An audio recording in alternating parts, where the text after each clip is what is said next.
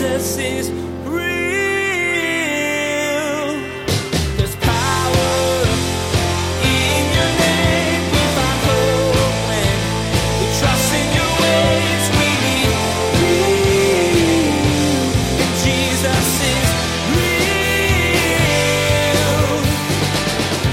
God's loving us. And then for many of us, we don't really think too much about the inward because it's like we just live with ourselves every day. But really, God, because of His love, wants us to live inward. But I think maybe the most important thing that, and I say important not because it's the most important thing, but because the fact that it's the one that's so lacking in our day and age is the people of God not only living upward and inward, but then living outward and reaching this world in the name of Jesus. What is it that our world really needs? It isn't more politicians. It's not more guns. It's not fewer guns. What the world needs is the love of God poured out in reckless abandon. God put instruments of His love on the earth for just that purpose. You, me, anyone who follows Christ. We're all called to pour out His love, just like Pastor Daniel said. It's the most neglected aspect of Christian life. How will you show the world the love of God today? Now, here's Pastor Daniel in John chapter 13 as he begins his message Live outward by loving others. Jesus is real. Every single moment of every single day, God is inviting all of us to keep it simple. No, I'm not going to say the last S on that. We're going to keep it because God's doing a work in us. And it's been really beautiful because I've been finding in my own life how it's so difficult and simple to keep the most important things the most important things. Every day when I wake up, I just say, you know, my prayer time, I say, Lord, just help me to live upward, inward, and outward. Lord, help me to, to love you and to, because of your love for me, love myself and then to love my neighbors. Help me to live in these three directions inspired by your spirit. And I think that's what God wants to do in all of us. And so as we're closing this series out, we've, we keep seeing it over and over again that it's upward, inward, and outward. We've already seen upward, that we live upward by loving God, right? And so really God loves us and then we return God's love back to Him. We respond to God's love with love and the Spirit of God cultivates an understanding and an ability to be almost umbilically connected like a child in their mother's womb to their mother. This connection with the Lord right? That's upward. And because of God's love for us through the cross, then all of us live inward by loving ourselves. Now, I know this seems kind of strange to talk about it that way, but Jesus said that you should love your neighbor as yourself. So Jesus says you should love your neighbor as you love yourself. The implication is that all of us already love ourselves. Sometimes we just love ourselves in a destructive way. And so now we have upward, inward, and now what we learn is that we live outward by loving others. It's pretty simple, right? You and I, we live outward. Why? By loving other people. Now, I think what's important about this idea that we live outward by loving others is the fact that for most people within church, the upward thing is pretty solid. I mean, it's church, so we're living upward and we're loving God, right? And God's loving us. And then for many of us, we don't really think too much about the inward because it's like we just live with ourselves every day. But really, God, because of His love, wants us to live inward. But I think maybe the most important thing that, and I say important not because it's the most important thing, but because the fact that it's the one that's so lacking in our day and age is the people of God not only living upward and inward, but then living outward and reaching this world in the name of Jesus. Now, of course, this upward, inward, and outward, this living outward by loving others, this comes from Matthew chapter 22, verse 39, right? It's a quote of Leviticus 19:18 where it says, "And the second is like it, you shall love your neighbor as you love yourself." Right? So that second commandment, Leviticus 19:18, Matthew 22:39. Now, what's fascinating about this, and we say this all the time, but when Jesus says you should love your neighbor as yourself, who's your neighbor? Everybody. So everyone is your neighbor, right? And so we live outward by loving others. And Jesus, of course, in the golden rule in Matthew chapter 7, verse 12 says, Therefore, whatever you want men to do to you, do also to them, for this is the law and the prophets. Now, isn't it fascinating that in the greatest commandment, Jesus said, and this is all the law and the prophets. And then the golden rule, he says, and this is the law and the prophets. So you have this reality that all of us live outward by loving people, but the key is, is we have to learn how to treat people the way we want to be treated. And I think this reality is huge because oftentimes we're so busy living inward lives that we forget that we are meant to be the hands and feet of Jesus into the world. And we have to look at the world and not say, why do I dislike somebody? We have to say, if I was in their situation, how would I want to be treated? And then proactively treat them that way. And I think that this is lacking in our day and age from the people of God. Not so much the Crossroads family, though. And to be honest with you, I'm super proud of who we are as a family of faith. We're not perfect and God's not finished with us yet and we're in process. He's working on all of us. But as a church family, we have developed an appetite for living outward in our community in our world.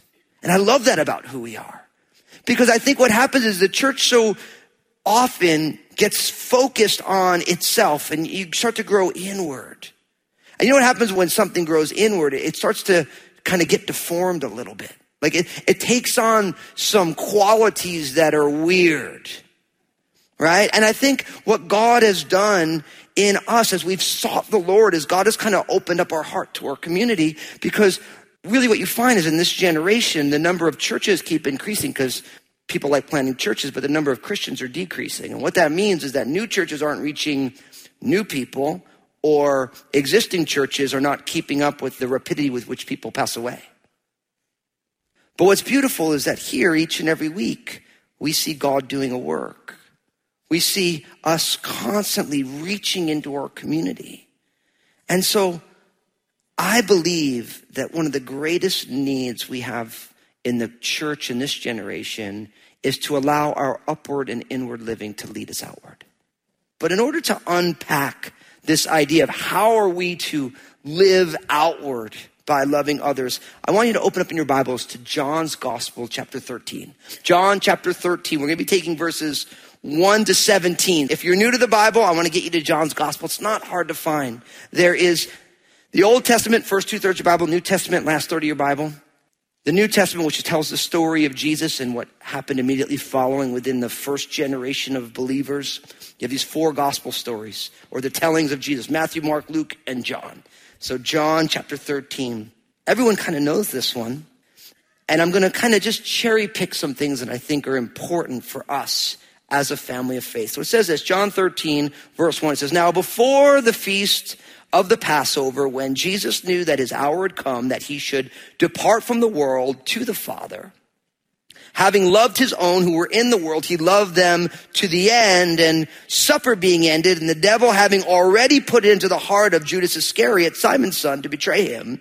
Jesus, knowing that the Father had given all things into his hands and that he had come from God and was going to God, rose from supper and laid aside his garments, took a towel and girded himself. After that, he poured water into a basin and began to wash the disciples' feet and to wipe them with a towel with which he was girded. Then he came to Simon Peter and Peter said to him, Lord, are you washing my feet? And Jesus answered and said to him, what I am doing you do not understand now, but you will know after this.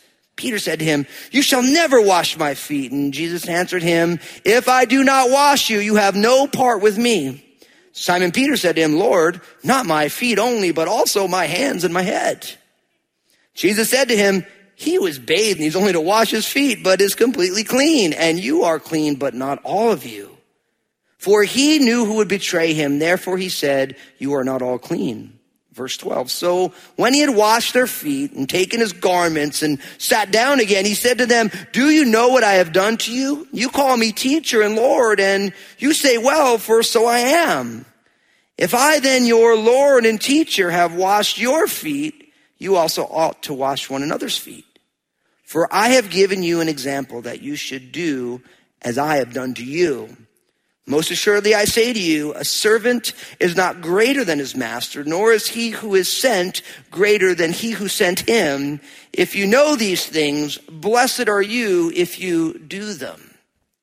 Now, What's powerful about these first few verses is what you realize is that this whole upward, inward, and outward loving God and then loving yourself because of God's love and then loving your neighbor, you actually see this as a testimony of the life of Jesus in these first couple of verses. I hope you didn't miss that. Notice what it says. Verse one. Now before the feast of the Passover, when Jesus knew that his hour had come, that he should depart from the world to the Father, having loved his own who were in the world, he loved them to the end right? And then in verse three, Jesus knowing that the Father had given all things into his hands and that he had come from God and was going to God. Do you see how verse three tells us that Jesus' upward was rock solid? He knew where he was from and he knew where he was going. He knew that he had been loved by God. And he knew who he was, that God had placed all things into his hands. See, Jesus' experience of his father was so profound that he knew what his purpose was. He knew what his identity was. He knew what his destiny was. And that's what upward living gives you. All of a sudden now God infuses your life with all the things that you need. And because of that, in verse one, it says, having loved his own, he loved him to the end. So this upward, inward, and outward reality is happening in the life of Jesus. And then we learn in verse four that he rose from supper, laid aside his garments, took a towel and girded himself. After that, he poured water into a basin and began to wash his disciples' feet and to wipe them with the towel with which he was girded. Now, this is powerful because it says it's right before the feast of the Passover, which means Jesus was about to be crucified. They call this the Last Supper, Jesus' last meal that he gathered his disciples together. Literally by the next day, Jesus is going to be hanging on a cross. But what does Jesus decide to do? Jesus decides that he is going to get up from supper. He's going to take off his outer garments. He's going to take a towel and put it around himself. He's going to put water in a basin. And then he's going to start to wash his disciples' feet. Not only that, he's going to wipe their feet with the towel with which he's girded. So as it relates to living outward by loving others, you have to realize that it's your choice. It's your choice. Nobody asked Jesus to do this. Jesus proactively decided in the midst of supper that he was going to go and wash his disciples' feet. And in the same way, nobody can tell you how to live your life. You have to choose it. It's your choice. And you have to ask yourself, are you choosing to live outward by loving other people? Now, what's interesting is for almost all of us, you'll say yes, and you have an example of it. But leave aside the areas that you're doing good in and maybe look at the areas that you're not doing good in. Because what happens is, is oftentimes you can be doing great in one area of your life. You're like, yeah, I'm living outward. I'm loving that person, but other people aren't feeling love from you at all. Right? So it's a choice that you make. And what's interesting about Jesus here is, and you guys know this, is that in Jesus' culture, the person who washed people's feet took, it was the least of all the servants, the most newly hired. I remember when I was growing up, one of my very first jobs, I worked at a deli in New Jersey. I'm not going to name the name. It's still there to this day. So I don't want to get him in trouble. But I remember I got hired there and, you know, I wanted a job. I mean, like, you know, I had all the, I was, uh, wanted to play music. I wanted amps and all this stuff. And my parents were like, look, if you want all that stuff, you better go get a job. So I got a job at this deli and I remember I got hired. And because you're the newest guy, you get the absolute worst hours. So one of the hours was, of course, early Sunday morning. You had to put all the newspapers together. It was a four o'clock in the morning job. My parents told me to get a job. They didn't like that I got that job. Cause I didn't have a license at that time. So they're like, we got to drive you at what time? I'm like, it's my job. That's the kind of son that I was. You got to pray for my folks, you know. But I remember that job. One of the other parts of this nasty job was that they had these huge, it was a huge commercial kitchen and they made some phenomenal food there. But every Saturday morning, you had to go clean out the grease pit. Anybody ever do that job? Yeah. Pat yourself on the back. You made it through. Go ahead. You made it through. Praise God. It was, it was this huge pit. They were cooking all this food and you had to pull all the grease out. You had to take it out with a little scooper and you had to stick it in a bucket and then you had to take out the bucket. You put it in the vats in the back. And that was the nastiest job. It was just like, it was like, like I love to eat, but I didn't want to eat after I did that. You know, not only were you like scooping the grease out, but like you felt greasy after it was over. It was like you were like in the vicinity of the grease and would stick onto you, you know? And so it was nasty. It was like really bad. In a lot of ways, that's what Jesus was doing. Because you realize that this was long before there were guys getting pedicures and stuff. These guys were fishermen. There was no little pumice stones to clean up those feet. There wasn't like some good, you know, you get your, your fungus remover on your nails. None of that. I know it's, I'm, I'm painting a gross picture and this was way grosser than you could imagine. Because this was like 2,000 years ago, fishermen feet. They were all wearing their Air Moses sandals. You know what I mean? The ground was dry. You know, you just imagine this. So this was not a fun job. It wasn't like today, you know, with all these guys, it's like as part of them being an executive, like they have like all nice perfect feet and stuff. It's like this guy's feet were nasty, you know? And Jesus chose to do this.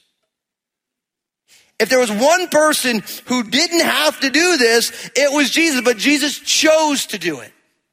Now, if you go down to verse 12 here, it says this. So when he had washed their feet and taken his garments and sat down again, he said to them, Do you know what I have done to you? You call me teacher and Lord, and you say, Well, for so I am. If then your Lord and teacher have washed your feet, you also ought to wash one another's feet.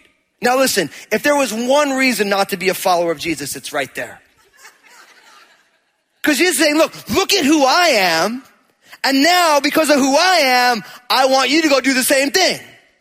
And that's why Jesus in John chapter 13 verses 34 and 35 said this, a new commandment I give to you that you love one another as I have loved you, that you also love one another. By this all will know that you are my disciples by the love that you have one for another.